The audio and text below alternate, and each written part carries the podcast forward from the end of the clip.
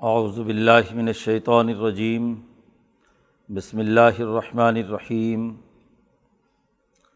یا ایہا الذین آمنوا اوفوا بالعقود، احلت لکم بہیمۃ الانعام، الا ما یتلی علیکم غیر محل الصید وانتم حرم۔ ان اللہ یحکم ما یرید۔ یا ایہا الذین آمنوا لا تحلوا شعائر اللہ والشہر الحرام ولا الہدی ولا القلائد ولا آمین البیت الحرام یبتغون فضلا من ربہم ورضوانا وَإِذَا حَلَلْتُمْ فَاسْتَادُوا وَلَا يَجْرِمَنَّكُمْ شَنَآنُ قَوْمٍ ان صدوکم عن المسجد الحرام ان تعتدوا وتعاونوا علی البر والتقوى ولا تعاونوا علی الاثم والعدوان واتقوا اللہ ان اللہ شدید العقاب صدق اللہ العظیم یہ صورت المائدہ کا پہلا رقوع ہے صورت النساء میں بلا تفریق رنگ نسل مذہب، عدل و انصاف، کمزوروں، یتیموں، عورتوں کے حقوق کے حوالے سے جو فرائض و واجبات ریاست مدینہ کی تشکیل کے لیے ضروری تھے، انہیں قرآن حکیم نے بیان کیا۔ اب اس صورت میں اللہ تبارک و تعالیٰ نے انسانی معاشروں میں جو قائم معاملات اور معاہدات ہیں۔ ان کو پورا کرنے کا حکم جاری فرمایا ہے۔ یہ معاہدہ اللہ اور بندوں کے درمیان ہو یا بندوں کے درمیان خاندان اور گھر سے لے کر بین الاقوامی سطح تک اقوام عالم کے درمیان ہو۔ جو معاہدات بر و تقوا کی اساس پر تعاون باہمی کے نقطۂ نظر سے وجود میں آ چکا ہے۔ اسے پورا کرنا اور اس حوالے سے جو ذمہ داریاں عائد ہوتی ہیں، ان سے عہدہ برا ہونا یہ اجتماعی نظام کی تشکیل کے لیے ضروری اور ناگزیر اس لیے اس صورت کا آغاز ہی اس سے کیا ہے۔ یا ایہا الذین آمنو اوفو بالعقود اے ایمان والو، معاہدات کو پورا کرو۔ جو عہد کر لو، جو افراد کے درمیان جو عقد ہو جائے، اسے، اس کی روح کے مطابق اس پر عمل درآمد کرو، اسے پورا کرو۔ پچھلی صورت کا آغاز تھا، یا یو الناس، انسانیت کے جو مسلمہ اصول ہیں، حکمت البر والاسم کی اساس پر۔ جو تمام مذاہب میں تسلیم شدہ ہے۔ کوئی مذہب کسی یتیم اور غریب پر ظلم کرنے کی اجازت نہیں دیتا۔ نہ تورات میں یہ بات ہے، نہ انجیل میں۔ اس لیے کہا گیا تھا کہ ہم نے تمہاری طرف وہی بات نازل کی ہے جو تم سے پہلے امبیا علیہم السلام پر نوح سے لے کر حضور اقدس صلی اللہ علیہ وسلم تک تمام انبیاء پر کی ہے۔ تو جو حکمت البر والاسم کے تحت بنیادی اثاثی اصول انسانیت کے تھے، انہیں پچھلی صورت میں بیان کیا ہے۔ اب جو لوگ ان اعلیٰ انسانی اصولوں پر ایمان لے آئیں، ان کی ذمہ داری کیا ہے؟ ایمان والی جماعت کی کیا ذمہ داری ہے؟ جو ان اصولوں کو صدق دل سے مانتے ہوں۔ انسانیت کے اصول ہیں انسانیت میں سے جو جماعت ان کو من و عن تسلیم کرتی ہے، وہ ایمان والی ہے۔ جو ادھوری اور ناقص ہے، کچھ باتیں مانتی ہے، کچھ باتیں نہیں مانتی۔ تو اس کو یہاں مخاطب نہیں کیا گیا۔ اس لیے کہ وہ ان انسانیت کے اصولوں ہی کی باغی ہے۔ وہ تو تاوت تو تاوت کے مقابلے پہ ایمان والی جماعت کے فرائض اور ذمہ داریاں کیا ہیں؟ تو چنانچہ آغاز کیا، یا یو الزین آ منو اے ایمان والو اوفو بالعقود، عقود عقد کی جمع ہے۔ عقد کہتے ہیں دو چیزوں کے درمیان گرا باندھنا۔ ایک دو چیزوں کے درمیان کسی بات پر معاہدہ ہونا۔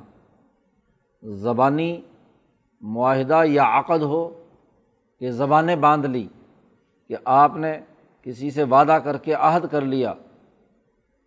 اور دوسرے نے اپنی زبان سے وہی بات کہہ کر آپ کے ساتھ معاملہ طے کر لیا تو یہ زبانوں کا عقد ہے۔ یا تحریری معاہدہ ہو گیا، یا معاہدہ نکاح میں مرد اور عورت ایک دوسرے سے ان کا معاہدہ ہو گیا۔ خریدار اور فروخت کنندہ کا معاہدہ ہوا، عقد ہوا۔ تو عقد نکاح، عقد بے اور اسی طریقے سے آگے زندگی کے جتنے بھی معاملات ہیں حکمران اور عوام کے درمیان بھی ایک عقد ہے، جسے معاہدہ عمرانی کہا جاتا ہے۔ پھر اقوام عالم کے درمیان بھی ایک معاہدہ، جس سے ایک بین الاقوامی حکومت یا خلافت قبرا قائم ہوتی ہے۔ تو وہ بھی افراد کے، اقوام کے آپس کے معاہدے سے وجود میں آتا ہے۔ تو یہ عقود فرد سے لے کر ارتفاق رابع تک انسانوں کے درمیان اور پھر خود انسانیت کا عقد اللہ کے ساتھ ہے میساک الست میں۔ جی اللہ اور انسانیت کے درمیان۔ اسی طرح جب رسول کو مان لیا، تو پھر رسول کے درمیان اور اس کی امت کے درمیان جو عقد ہے، وہ یہ کہ ماں عطاکم الرسول فخو ہو و ماں نہاکمان فنت ہو رسول جس بات کے کرنے کا حکم دیں، اسے مانا جائے، جس سے روکیں، رک جائے۔ تو مسلمان وہ فرد ہے جو ان معاہدات کو تسلیم کرتا ہے۔ جب معاہدات کو تسلیم کرتا ہے تو اس کی لازمی ذمہ داری ہے کہ وہ ان معاہدات کو پورا کرے۔ پہلا بنیادی قانون اور ضابطہ آغاز ہی میں بیان کر دیتا ہے قرآن۔ مولانا سندھی فرماتے ہیں کہ صورت کے شروع میں ہی قرآن ایک دعویٰ کرتا ہے کہ اس صورت میں کن امور کو زیر بحث لایا گیا ہے، اس کا دائرۂ کار متعین کرتا ہے۔ تو جب بھی کوئی چیپٹر شروع کیا جاتا ہے، باب، ہر صورت ایک باب ہے۔ اور ہر باب یا چیپٹر کسی کتاب کا، وہ کسی خاص شعبے اور دائرے سے متعلق رہنمائی دے رہا ہوتا ہے۔ تو یہ یہ صورت جو بنیادی رہنمائی، جو اس کا دائرۂ کار ہے، اس کا مرکزی مضمون ہے، اس باب کا، وہ معاہدات کی، کو پورا کرنا ہے، ایفا کرنا ہے۔ معاہدات اس لیے نہیں ہوتے کہ توڑے جائیں۔ منافق کی اسی لیے علامتوں میں سے ایک علامت یہی ہے آحدہ غدرا ایزا آحدہ جب بھی معاہدہ کرے وہ توڑتا ہے۔ تو یہ نفاق کی علامت ہے۔ ایمان کی علامت یہ ہے کہ جو معاہدہ کرتا ہے اسے پورا کرتا ہے۔ پہلی بنیادی قانون بیان کرنے کے بعد اب اس ایمان والی جماعت کی تعلیم و تربیت شروع ہو رہی ہے۔ اس سے متعلق کچھ معاہدات ذات باری تعالیٰ کے ساتھ اور انسانیت کے تناظر میں ہوئے ہیں، ان میں سب سے پہلے اس انسان جو مسلمان ہونے والا ہے، اس کے پیٹ میں جانے والے رزق سے متعلق بنیادی ہدایت دی جا رہی ہے۔ جب تک کھانا پینا ایک صحیح معاہدے کے مطابق درست نہ ہو، تو آگے سوسائٹی کی تشکیل جو ہے وہ درست خطوط پر نہیں ہو سکتی۔ سب سے پہلے فرد کا خود ان ذمہ داریوں سے عہدہ برا ہوتے ہوئے اپنے کھانے پینے کے معاملات کو درست کرنا ہے۔ اور اس کے لیے ذمہ داری جہاں فرد کی بھی ہے، وہاں سوسائٹی کی بھی ہے۔ اور اللہ نے جس کی حکومت کو مسلمان نے تسلیم کیا ہے، اس نے جو آئین اور قانون معاہدے کے تحت نازل کیا ہے، اسے تسلیم کرنا ہے۔ سب سے پہلی بات بیان کی گئی وہ اہلت لکم بہیمت الانعام تمہارے لیے چوپاؤں میں سے جو جانور ہیں، وہ حلال قرار دے دیے گئے۔ بہیمت الانعام، اس کی تفصیل آگے صورت میں آ رہی ہے کہ وہ کون کون سے جانور ہیں جو کھائے جا سکتے ہیں۔ گائے، بیل، بھینس، قرآن نے وہاں آٹھ چیزوں چیزوں کا ذکر کیا ہے۔ تو وہ سمانیت ازواج، من الزنسنعین و من الماظ اسنعین وغیرہ وغیرہ۔ تو وہ آٹھ جانور ہیں جنہیں بہیمت الانعام کہا جاتا ہے۔ اور وہ تمہارے لیے حلال قرار دے دیے گئے ہیں۔ اونٹ ہے، گائے، بیل، بھینس ہے ہاں جی بکری، بکرا ہے، دمبا اور دمبی ہے، وغیرہ وغیرہ۔ ان کو بہیمت الانعام کہتے ہیں، جن کو پالا جاتا ہے کھانے کے لیے، دودھ حاصل کرنے کے لیے، وغیرہ وغیرہ۔ یہ تمہارے لیے حلال قرار دیے گئے ہیں۔ انسان کی غذا اصل میں گوشت ہے اور باقی تمام چیزیں جانور کی غذا ہیں۔ مولانا محمد قاسم نانوتوی رحمۃ اللہ علیہ نے ایک رسالہ لکھا ہے، تحفہ لحمیہ، گوشت کے حوالے سے۔ ہندوستان کے غیر مسلم ہندوؤں کا یہ اعتراض تھا کہ مسلمان گوشت خور ہے یہ گوشت کھاتے ہیں۔ تو ان کے اندر ہاں جی کوئی احساس نہیں ہے جانوروں کے بارے میں کہ یہ جانوروں کو ذبح کر کے کھا دیتے ہیں۔ تو حضرت نے بڑے دلائل کے ساتھ، عقلی اور نقلی دلائل کے ساتھ یہ بات واضح کی ہے کہ کائنات کا جو نظام ہے وہ ایک ترتیب کے ساتھ اللہ نے بڑی حکمت سے بنایا ہے۔ معدنیات اس لیے ہیں کہ اس کے ذریعے سے اس کی اجتماعیت سے نباتات بنے اسی لیے معدنیات سے غذائیں حاصل کرنے کا کام نباتات اور درختوں کا ہے۔ درخت اس لیے بنائے گئے ہیں کہ ان کی توانائی سے وہاں جو نباتات وجود میں آئے ہیں وہ جانور کھائیں۔ اس لیے اگلی ارتقائی شکل ہاں جی اگلا بہترین عمل جو ہے، بہترین مخلوق جو ہے نباتات کے بعد وہ حیوانات ہیں۔ تو نباتات غذا ہیں حیوانات کی اور حیوانات غذا ہیں انسان کی۔ کیونکہ انسان اس ارتقاء کے اگلے مرحلے میں سب سے بہترین ترین مخلوق ہے۔ تو اس کی بہیمیت یعنی اس کی جسمانی ضروریات کو پورا کرنے کے لیے، اس کی بہیمیت کو اس دنیا میں قائم رکھنے کے لیے، اس کے سامنے جو اس عرض پر موجود خوراک ہے، ان میں سے جو خوراک سب سے اعلیٰ درجے میں پروسیس ہو کر آئی ہے جانوروں کی ہاں جی خاص طور پر بہیمت الانعام کی، وہ انسان کی ضرورت ہے۔ اس لیے یہاں سبزیاں اور یہ دوسری چیزیں، یہ جانور کی اصل میں خوراک ہیں، انسانیت کی خوراک دوسرے درجے میں ہے۔ یہ نہیں ہے کہ وہ حرام ہیں، ان کا کھانا پینا بلکہ معدنیات سے لے کر نباتات تک کی جو چیزیں بھی انسانیت کے لیے جس درجے میں تجربے سے مفید ہوئی ہیں، اب نمک براہ راست استعمال کیا جاتا ہے یا اور ایسی چیزیں ہیں۔ تو ایسے ہی نباتات میں سے گندم ہے مثلاً، تو وہ گندم ہاں جی اس کا بھی جو اصل جوہر ہے نبات کا، وہ انسان کے لیے استعمال میں آتا ہے۔ لیکن بنیادی خوراک جو انسان کی ہے، وہ بہیمت الانعام ہے۔ اس لیے آغاز ہی اس سے کیا۔ اور چونکہ اس میں معاملات تھے کہ کون سا جانور حلال ہے۔ جانوروں میں جیسے ہر نبات ہاں جی یکساں طور پر جانوروں کے لیے مفید نہیں ہوتا۔ ہاں جی کوئی زہریلا ہوتا ہے، کوئی دوسرا ہوتا ہے۔ تو جو انسانی جسم کے لیے مفید گوشت ہے، اس گوشت کا تعین کر دیا گیا۔ ہر طرح کا جانور کھانا نہیں، بلکہ جانوروں میں جو انسانی جسم میں غذائیت کو بھرپور بنائے، توانائی کو بہتر بنائے، اس کو یہاں پر حلال قرار دیا گیا۔ اور ہر وہ جانور یا گوشت جس کے اندر کوئی خرابی پیدا ہو گئی، کسی بھی معاہدے اور ڈسپلن کی خلاف ورزی سے وہ ممنوع قرار دے دی گئی۔ اس لیے آغاز کیا، احلت لقم تمہارے لیے حلال قرار دے دی گئی۔ ہاں جی بہیمت الانعام، چوپایوں میں سے وہ جانور جن کی آگے تفصیل آ رہی ہے کہ وہ آٹھ جانور ہیں ہاں جی جو تمہارے لیے حلال قرار دیے گئے ہیں۔ علامہ یتلا علیکم غیر محل سعیدی علامہ یتلا علیکم میں استثنا کر دیا. بہیمت الانعام تمہارے لیے جائز ہیں، سوائے اس کے کہ جس، جن کے بارے میں آگے تلاوت کیے کر کے بدحکم بتلایا جا رہا ہے کہ باوجود یہ بہیمت الانعام بھی ہوں، لیکن اگر اس کے اندر فلاں فلاں شکل پائی جائیں تو وہ بھی حرام ہیں۔ آگے اسی رقوع میں آگے آیت آ رہی ہے، حرمت علیکم المیتت و ہاں جی وغیرہ وغیرہ۔ تو وہ تمام چیزیں، جانور ہے، خود مر گیا۔ ہاں جی اسی طریقے سے کہیں سے اوپر سے گر گر مر گیا، گردن مروڑی گئی، اس کا خون وغیرہ وغیرہ، یہ تمام ناجائز قرار دے دیے گئے۔ تو چوپائے تمہارے لیے حلال ہیں یہ تمہاری بنیادی ضرورت۔ اس معاہدے کو پورا کرو۔ اللہ سے تمہارا معاہدہ ہے، ایمان لائے ہو۔ اور اللہ نے جو چیزیں حلال قرار دی ہیں، ان کو مانو۔ اور جن کو اللہ نے ناجائز قرار دیا ہے اس کو اس کا انکار کر دو۔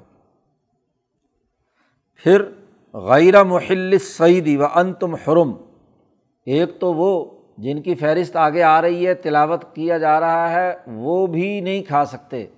اور دوسرا یہ کہ اگرچہ اس فہرست میں نہ بھی ہو جو آگے فہرست بیان کی جا رہی ہے، لیکن تم احرام کی حالت میں ہو، حرم کی حرمت کی وجہ سے۔ حرم کی دائرۂ حدود کے اندر احرام کی حالت میں ان جانوروں کا بھی شکار ممنوع ہے۔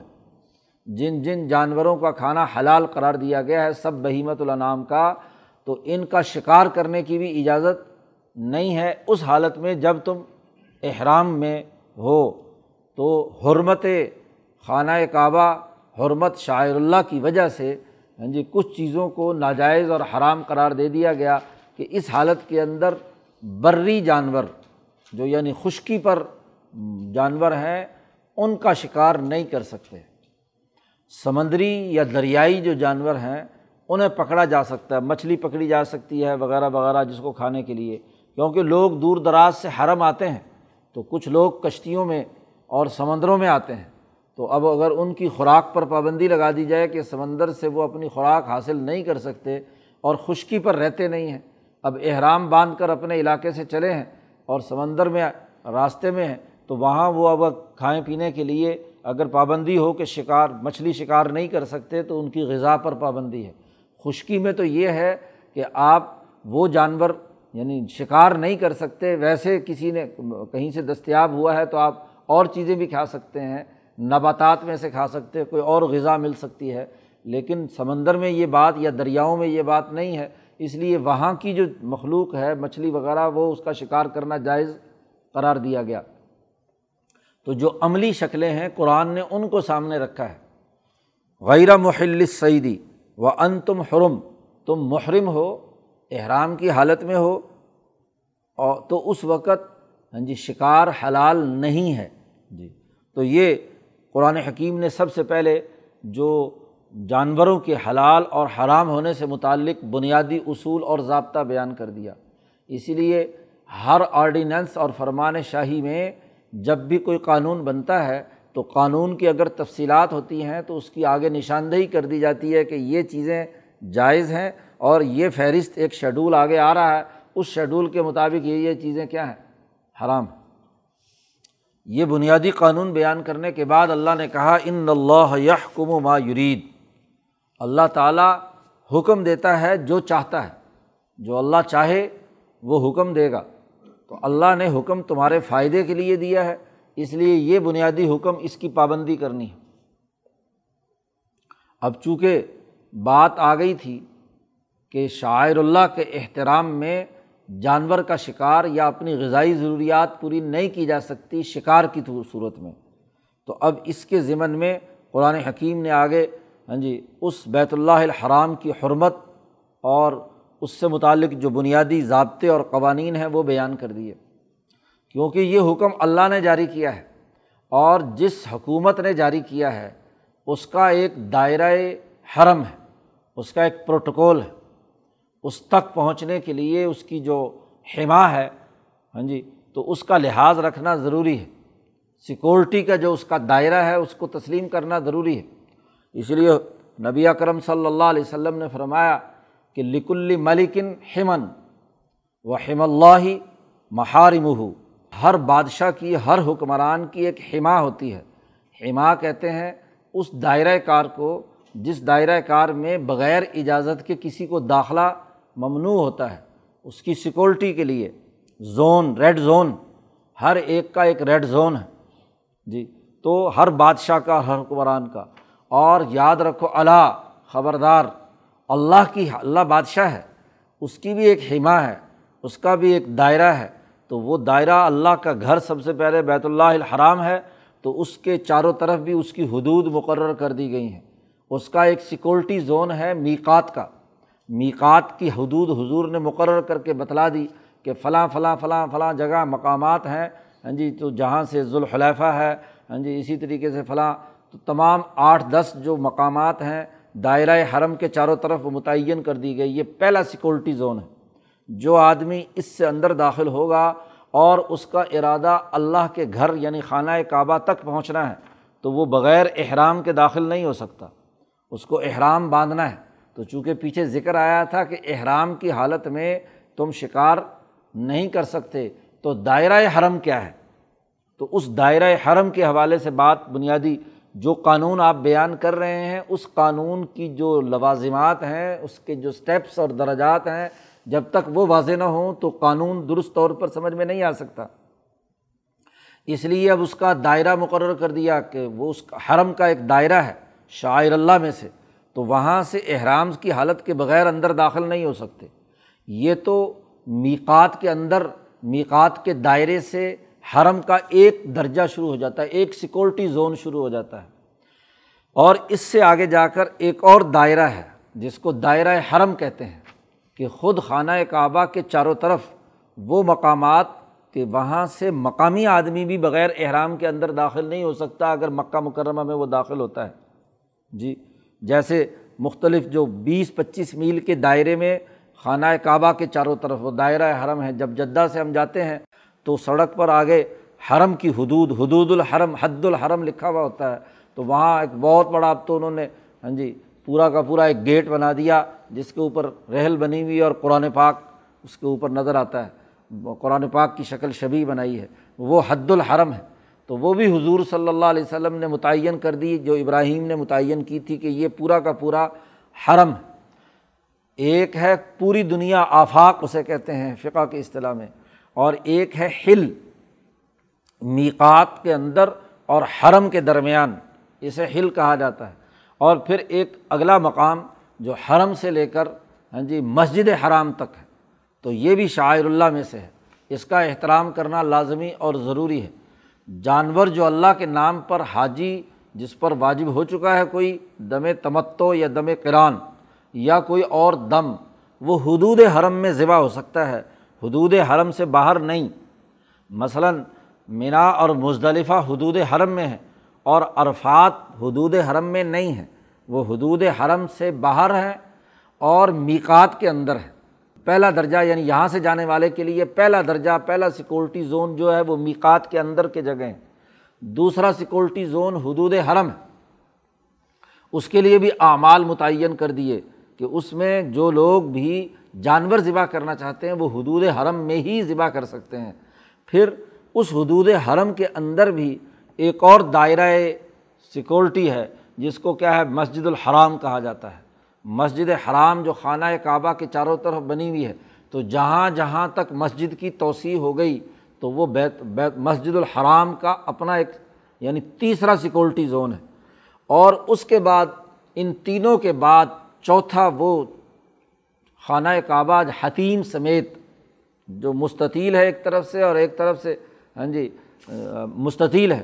یعنی ویسے اس وقت تو مربع ہے، اس کا جو حصہ حتیم کا ہے وہ بھی اسی حدود خانہ کعبہ کے اندر داخل ہے۔ تو یہ اللہ کا گھر، ذات باری تعلیٰ کی تجلیات کا مقام اور اس کے، اس دائرے سے کیا ہے، اس کے سیکورٹی زون شروع ہو جاتے ہیں، یہ شاعر اللہ ہے۔ اسی لیے کہا گیا، یا الزین آمن اے ایمان والو، اللہ کے شاعر کو حلال مت سمجھو، لا تو ہلو شاعر اللہ۔ اللہ کے شاعر کو حلال مت سمجھو، ان کی حتق اور حرمت ہاں جی حرمت کو پامال مت کرو، اس کی خلاف ورزی مت کرو، کیونکہ یہ اللہ کی حما ہے۔ اللہ کا سیکورٹی زون ہے، بیت اللہ کا سیکورٹی زون ہے۔ اس کے اندر ان تمام باتوں کا لحاظ رکھنا ضروری ہے۔ تو پچھلے قانون میں غیر محل سعیدی و ان تم حرم جو آیا تھا، اس کی وجہ اور سبب اور اس سے متعلق جتنے بھی امور ہیں، اس کو قرآن حکیم یہاں بیان کر رہا ہے۔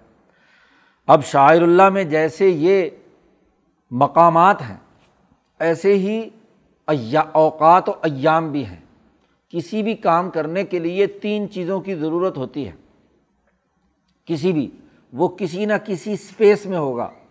کسی نہ کسی مقام یا مکان میں ہوگا اور کسی نہ کسی ٹائم زون میں ہوگا۔ کوئی نہ کوئی اس کا ہاں جی وقت ہوگا، زمانہ ہوگا جس میں وہ سر انجام دیا جانا ہے۔ جی دو ہو گئے۔ اور تیسرا وہ جو عمل ہے، اس کا منسک، اس کو مناسب کہتے ہیں۔ وہ منسک کہ وہ عمل کیسے سر انجام دیا جائے گا۔ اس کیا عمل کرنا ہے۔ اس ٹائم زون میں اور اس اسپیس زون میں کیا اعمال کرنے ہیں؟ تیسری چیز یہ ہے، حج کے اندر اصل میں انہیں تینوں چیزوں کو سمجھنا ہوتا ہے۔ اس لیے اگر حج کی صحیح ترتیب سمجھنی ہو تو پھر پہلے تو یہ طے کرو کہ مقامات کون سے، انہیں سمجھ لو کہ مقامات شاعر اللہ میں سے کون سے ہیں۔ نمبر دو، اس کے بعد یہ دیکھو کہ اس میں ٹائم زون کون سا ہے۔ اور اس کے بعد تیسرا دیکھو کہ اس کے مناسب اعمال کون کون سے اعمال کس طریقۂ کار سے سر انجام دینے ہیں۔ تو اعمال کا تعین اور پھر اس کے بعد طریقۂ کار کیا ہوگا؟ ان اعمال کا، ان مقامات اور اس ٹائم زون میں تینوں کو اکٹھا کرو۔ جی تو وہ طریقۂ حج کہلاتا ہے یا طریقۂ عمرہ کہلاتا ہے۔ تو چار چیزیں بنیادی طور پر اس کے اندر پیش نظر ہوں۔ تو ان میں یہاں قرآن حکیم بیان کر رہا ہے۔ پہلے تو لاتحل شاعر اللہ مطلق کہہ دیا۔ تو مطلق شاعر اللہ اور خاص طور پر ان شاعر اللہ میں وہ مقامات مقدسہ بیان کر دیے۔ شاعر اللہ میں حدود حرم میں موجود خود منا مزدلفہ، صفا مروا اور خود خانہ کعبہ، مقام ابراہیم، مسجد حرام، یہ تمام کے تمام شاعر اللہ میں داخل ہیں۔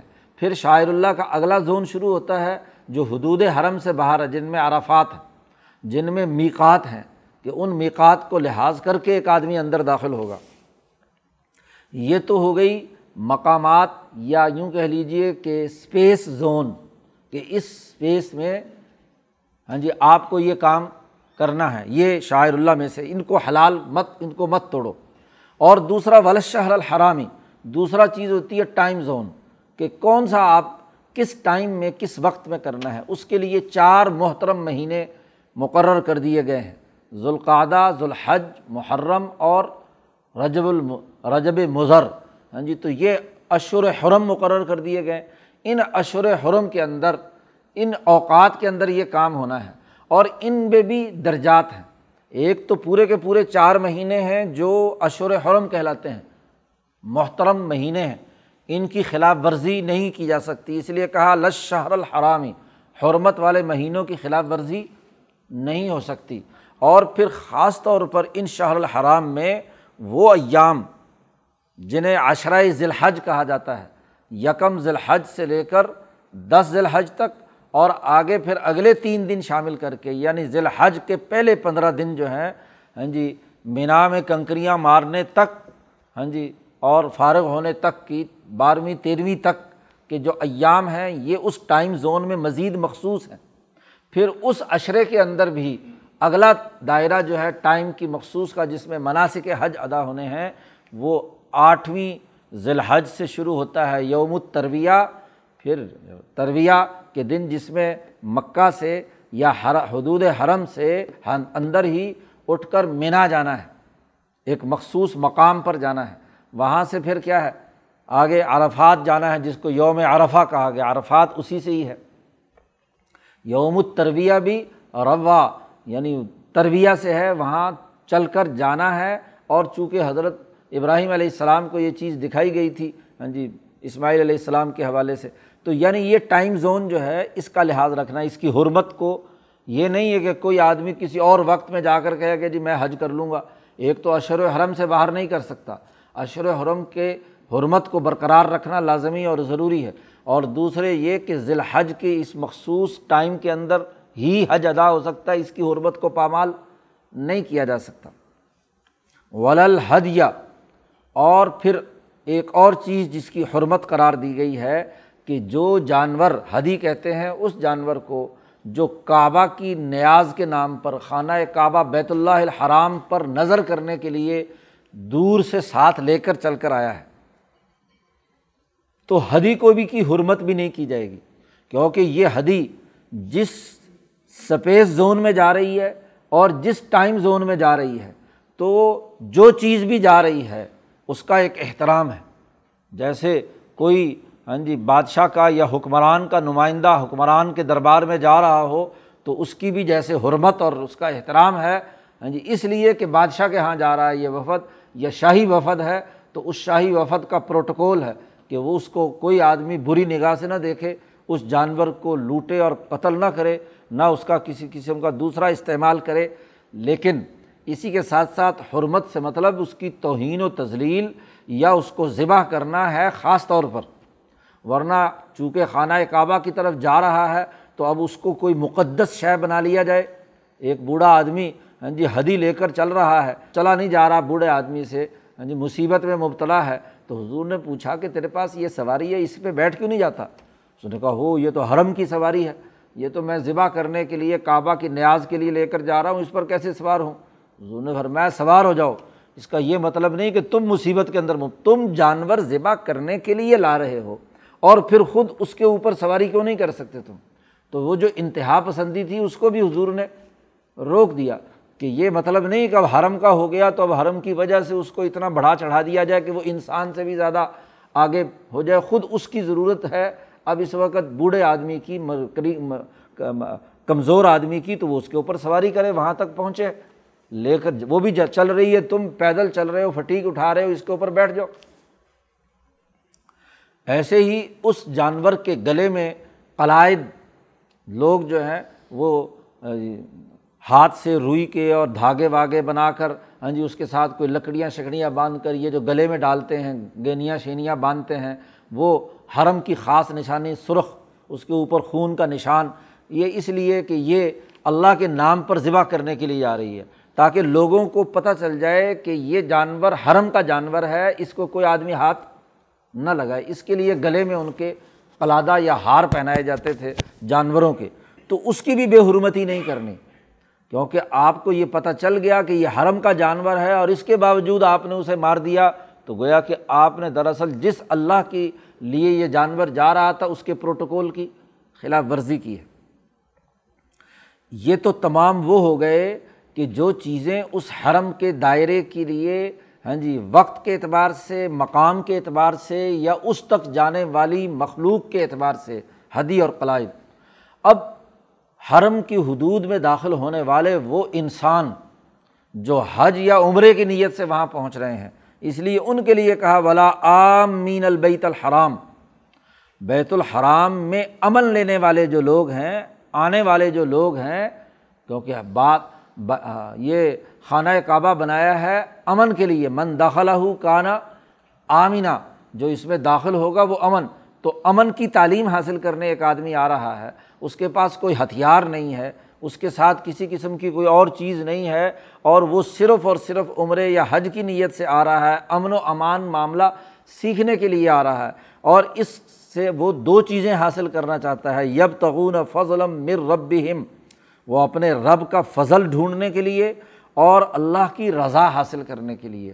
ظاہر ہے کہ اس حدود حرم میں آ کر خانہ کعبہ میں آتا ہے تو ایک بین الاقوامی کاروبار اور لین دین کی مارکیٹ ہے، تو خرید و فروخت، لین دین اور بہت ساری فضیلت شاہ صاحب نے کہا کہ حج کے موقع پہ بین الاقوامی اجتماع ہوتا ہے تو دوسرے لوگوں سے آدمی کچھ سیکھتا ہے۔ اقوام عالم کے آپس میں تہذیب و ثقافت میں تبادلہ ہوتا ہے۔ کوئی خرید و فروخت اور لین دین ہوتا ہے۔ چیزیں نئی چیزیں سامنے آتی ہیں۔ اس کے بنانے کے طریقے ہاں جی وہ دوسروں سے معلوم کرتا ہے۔ اس سے معاشرے تمدن ترقی کرتا ہے۔ یہ سب فضل میں شامل ہے۔ جو بھی اس بین الاقوامی اجتماعات سے اچھی انسانی سوسائٹی کی تشکیل کے امور سیکھے گئے، تو یہ اللہ کا فضل ہے۔ اور پھر سب کام چونکہ ارادہ حج یعنی اللہ کے ارادے سے ہوئے ہیں، تو اللہ کو راضی کرنے کے لیے ہے۔ تو یہ تمام کام جو انسانیت کی خدمت کے انسان وہاں سیکھتا ہے اور اعمال کرتا ہے، اس سے اللہ تعالیٰ راضی ہوتا ہے۔ خدا پرستی اور انسان دوستی کی نیت سے امن و امان قائم کرنے کے لیے جو احرام باندھ کر یہ آئے ہیں تو ان کی بھی بے حرمتی مت کرو۔ یہ سب شاعر ہے اس لیے حاجی جس نے احرام پہنا ہوا ہے، اب اس کا ایک احترام ہے، اس کا ایک پروٹوکول ہے۔ اس پروٹوکول میں اب اس نے سفید دو چادریں پہن کر ہاں جی اور وہ بھی بغیر سلے ہوئے، بغیر کسی ہتھیار کے ہاں جی کوئی چیز ایسی نہیں جہاں وہ چھپا کر کوئی ہتھیار رکھ سکے۔ بالکل خالی ہاتھ ہے تو اب اس کا ایک احترام ہے کہ وہ اللہ کے نام پر جا رہا ہے۔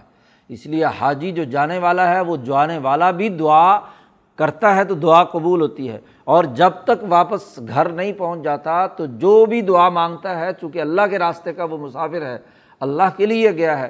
تو اس کا ایک احترام ہے، اس کی دعا کا ایک اثر ہے۔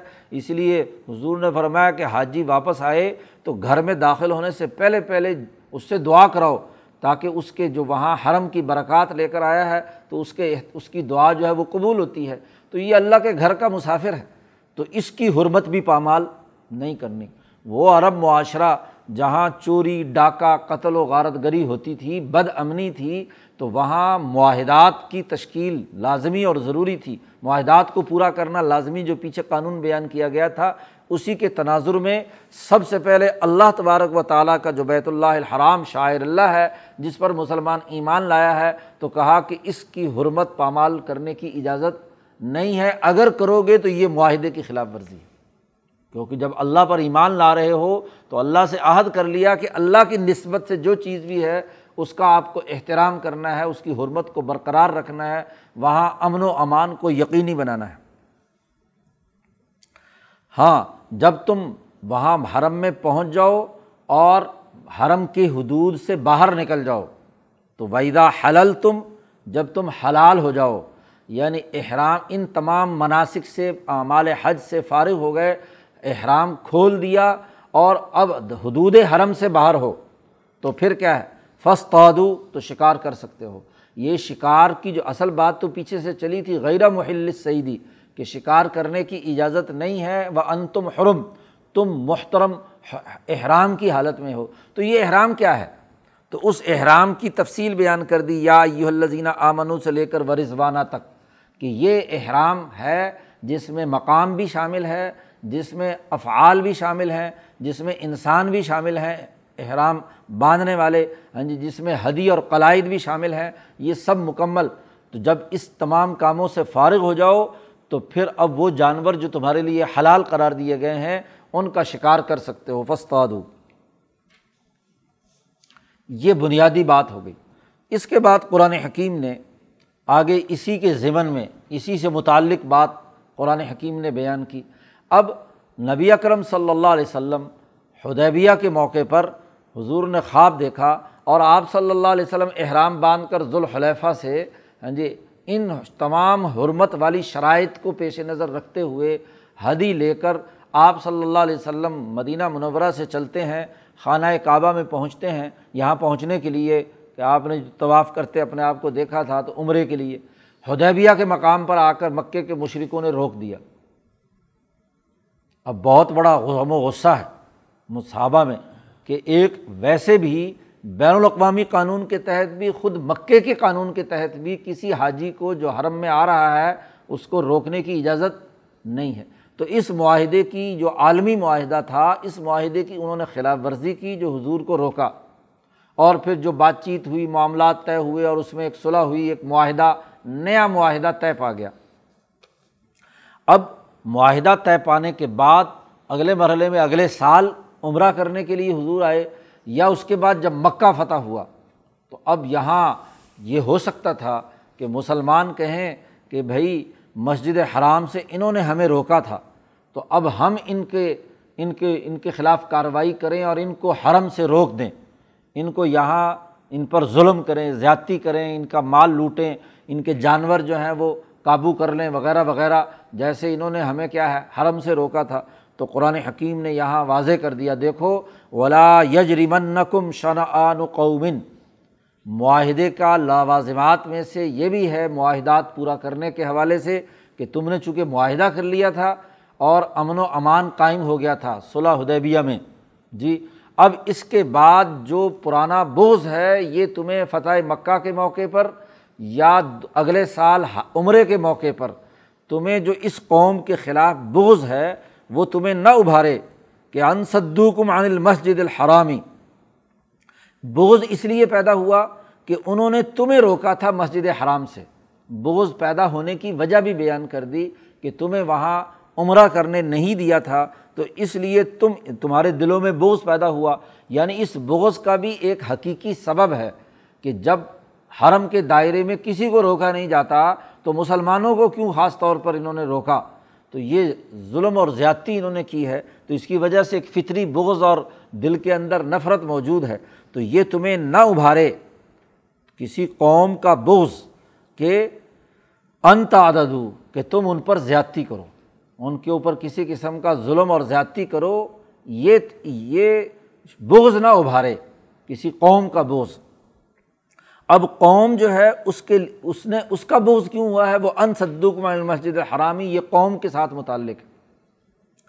اور پھر یاد رکھو، اصول اور ضابطہ یہاں پھر دوبارہ یاد کرا دیا کہ و تعاون البری و تقوا ولا تعاون الاسم والعدوان۔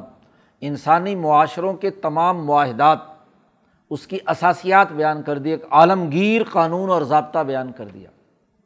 اب پیچھے بات آئی تھی کہ معاہدات کو پورا کرو۔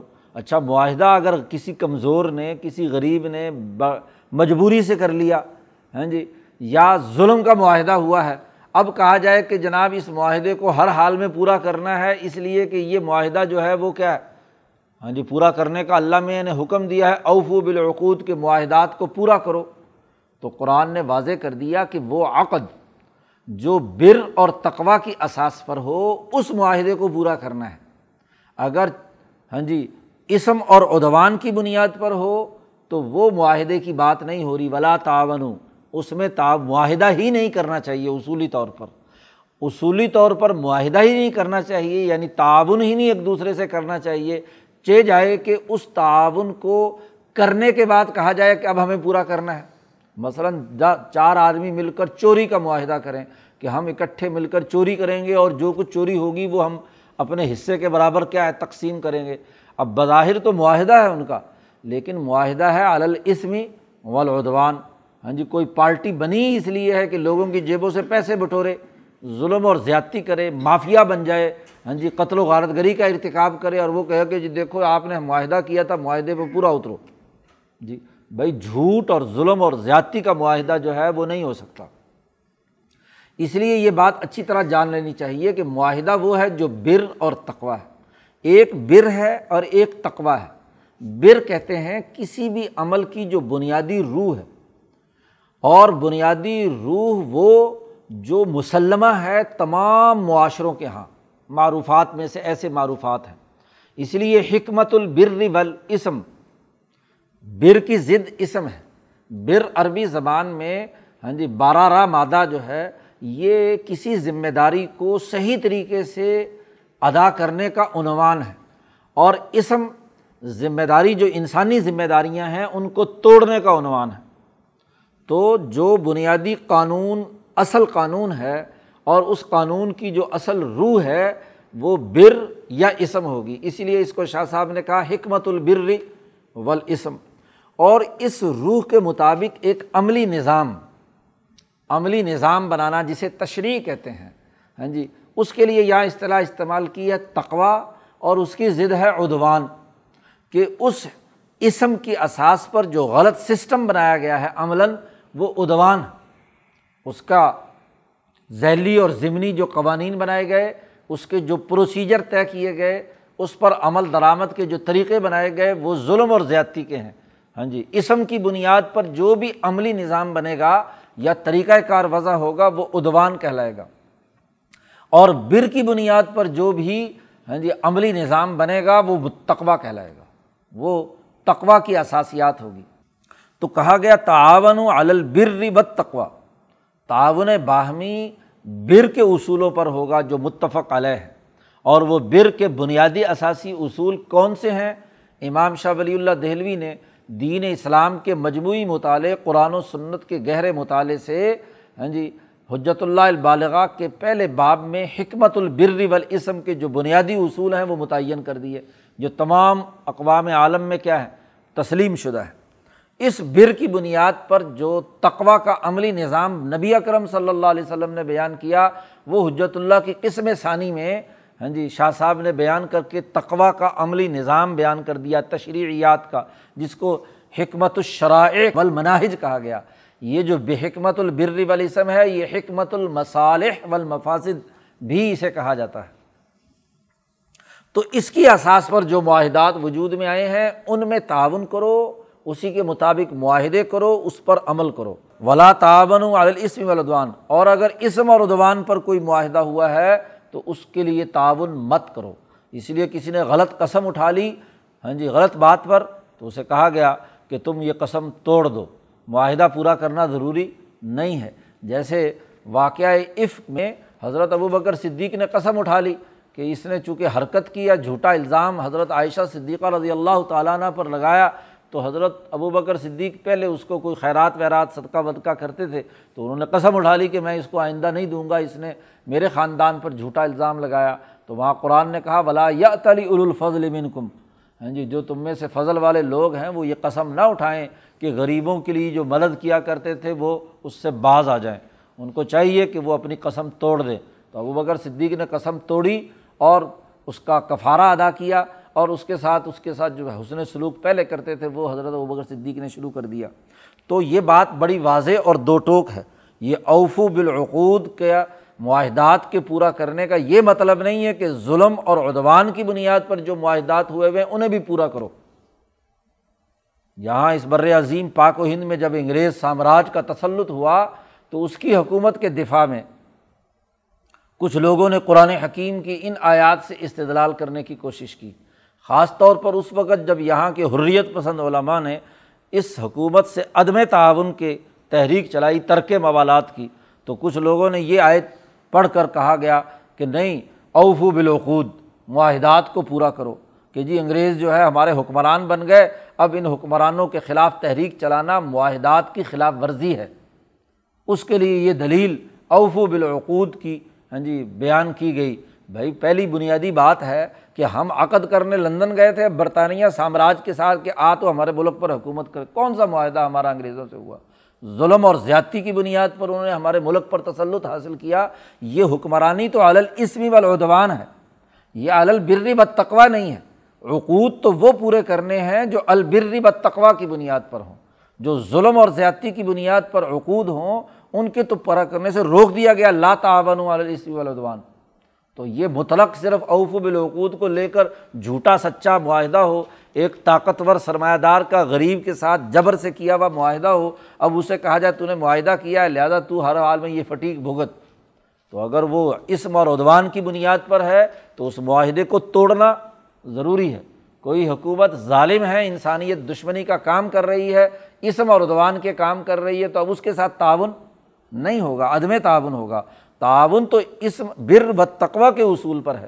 تو یہ عجیب لوگ قرآن حکیم سے خود ساختہ مطلب اور مفاہیم نکالتے ہیں، کسی بھی آیت کو سیاق و سباق سے کاٹ کر ہاں جی اسی سے صرف حکم معلوم کرنا یہ غلط طریقۂ کار ہے۔ ہاں جی آیت کا سیاق و سباق، وہ آیت کس تناظر میں آئی ہے، اگلی آیات اس کی وضاحت کر رہی ہیں کہ وہ معاہدہ معتبر ہے جو بر و تقوا کی بنیاد پر، تعاون کی اساس پر وجود میں آیا ہو، برابری کی سطح پر آیا ہو، ایک دوسرے کے حقوق کی ادائیگی کی بنیاد پر آیا ہوا ہو کیا گیا ہو، اس معاہدے کی، اس عقد کو پورا کرنا ضروری ہے۔ یہ بنیادی قانون بیان کرنے کے بعد کہا بتق اللہ اللہ سے ڈرو تقوا اختیار کرو۔ ان اللہ شدید العقاب۔ بے شک اللہ تعالیٰ بہت سخت سزا دینے والے ہیں کہ جو اس کے اس ڈسپلن کو توڑے گا، معاہدات کی پاسداری نہیں کرے گا، صحیح معاہدہ عمرانی کی خلاف ورزی کرے گا، اللہ کے شاعر اور حرمت کو توڑے گا۔ ہاں جی یہ تمام خلاف ورزی جو پیچھے بیان کیے گئے ہیں، تو اس کی اللہ تعالیٰ سخت سزا دینے والا ہے۔ یعنی جو الاسم والعدوان کی اساس پر معاشروں کی تشکیل اور معاہدات کی بات کرتے ہیں یا عمل درآمد کرتے ہیں، ان کو سخت سزا دینے والا ہے۔ اور جو البر و تقوا کی بنیاد پر قائم کرنے والے، کام کرنے والے ہیں، اللہ کا ڈر ان کے اندر ہے، ان کو انعام دینے والا ہے۔ اللہ تعالیٰ قرآن حکیم کو سمجھنے اور عمل کرنے کی توفیق عطا فرمائے۔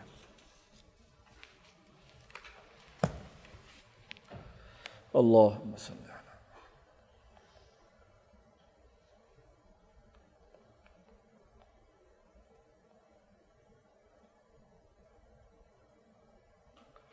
اجمعین.